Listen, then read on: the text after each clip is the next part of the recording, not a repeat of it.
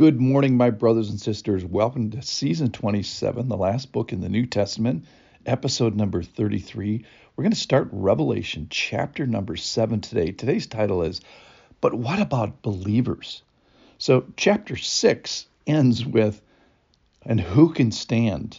We're going to kind of find out the answer to that. The answer, short answer is nobody, comma, who's not sealed.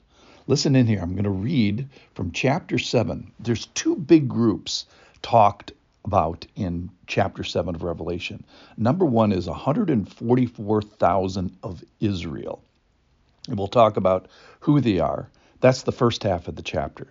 The second half of the chapter is this quote, great multitude, and that group of people is from every nation, from all tribes, all peoples, all language, who are standing before the throne and worshiping. So I'm going to do basically the first half today and talk about this, this Israel group of people. This is 7 1. After this, I saw four angels standing at the four corners of the earth, four compass points holding back the four winds of the earth, that no wind might blow on the earth or sea or against any tree. So these are uh, pause here. These are the the judgments that are going to come. This is the wrath of God, which is this this wind of destruction that's going to come. And there's this little timeout here in chapter seven uh, verse 2 Then I saw another angel ascending from the rising of the sun from the east with a seal of the living God seal. So pay attention to the seal. With the seal of the living God. And he called with a loud voice to the four angels who had been given power to harm the earth and the sea, saying, Do not harm the earth or the sea or the trees until we have sealed the servants of our God on their foreheads. And I heard the number of the sealed 144,000, sealed from every tribe of the sons of Israel. And then he's going to describe those tribes. 12,000 from the tribe of Judah were sealed, 12,000 from the tribe of Reuben, 12,000 from the tribe of Gad, 12,000 from the tribe of Asher, 12,000 from the tribe of Naphtali, 12,000 from the tribe of Manasseh, 12,000 from the tribe of Simeon, 12,000 from the tribe of Levi, 12,000 from the tribe of Issachar, 12,000 from the tribe of Zebulun, 12,000 from the tribe of Joseph, 12,000 from the tribe of Benjamin were sealed. And then just let me read verse 9. This is from the second half, which we're going to talk more about tomorrow. This is verse 9. After this, I look and behold a great multitude that no one could number from every nation, from every tribe and peoples and language standing before the throne. So that's a second group of people that we're going to talk about. All right, so chapter six, again, review is the first seals, six seals opened up. Then chapter eight is the seventh seal. Well, in between is this interval, this this God's preservation, where He identifies and writes on their forehead, and somehow this little interlude is going to protect two groups of people. One is Israel, and one is every nation, the Gentiles. So the book of Revelation is lots and lots of wrath for unbelievers. So you may ask the question, well, what about believers? What happens during the tribulation to people that become believers? Well, some are martyred, so harm does come to some people uh, from people, but the Lord marks and signs people and preserves people. So without this seal, nobody can stand, nobody can be preserved because of the devastating and cosmic things that are happening here, even with the first uh, six seals and with the with the ones that are going to be coming here in a minute. So nobody can stand. But all along this, the Lord knows those who are His, and conversely, He knows those who are not His.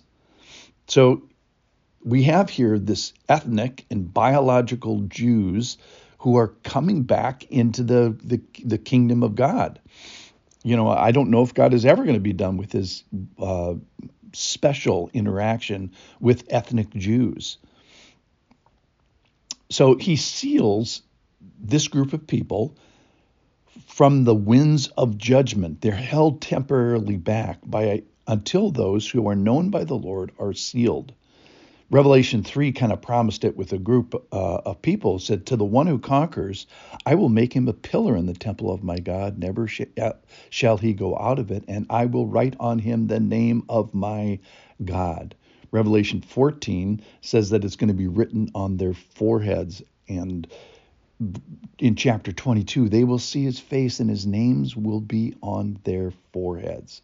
So God is always aware of possession here with Israel and later with every other uh, group of people, and they're protected from wrath.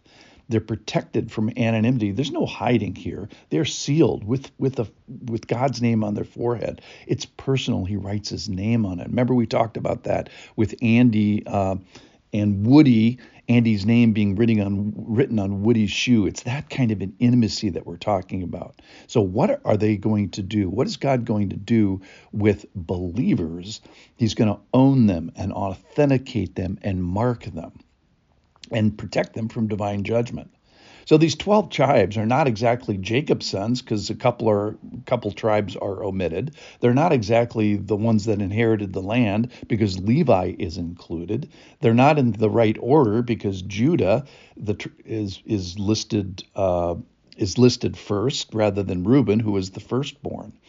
And then there's the the concubines of Bilhah and Zilpah are and their uh, heritage is listed before the, the actual uh, people who uh, the actual wives.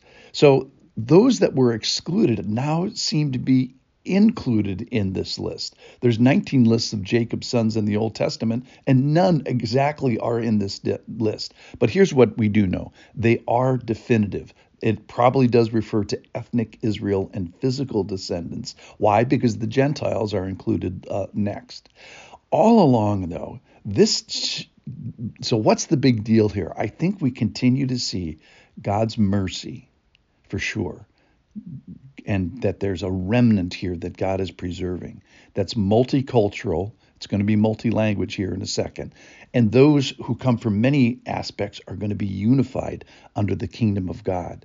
And God sees, and I think for us believers here, there's a great comfort in the security of believers. So even though there's opening of seals and wrathing, wrathing on unbelievers, there's this security and calmness and worshipfulness that we see both in Israel and in the Gentiles. So God is at work in the Jews and the Gentiles in the period of the tribul- tribulation. Believers are still being made. God knows and seals and preserves them. Thanks for listening.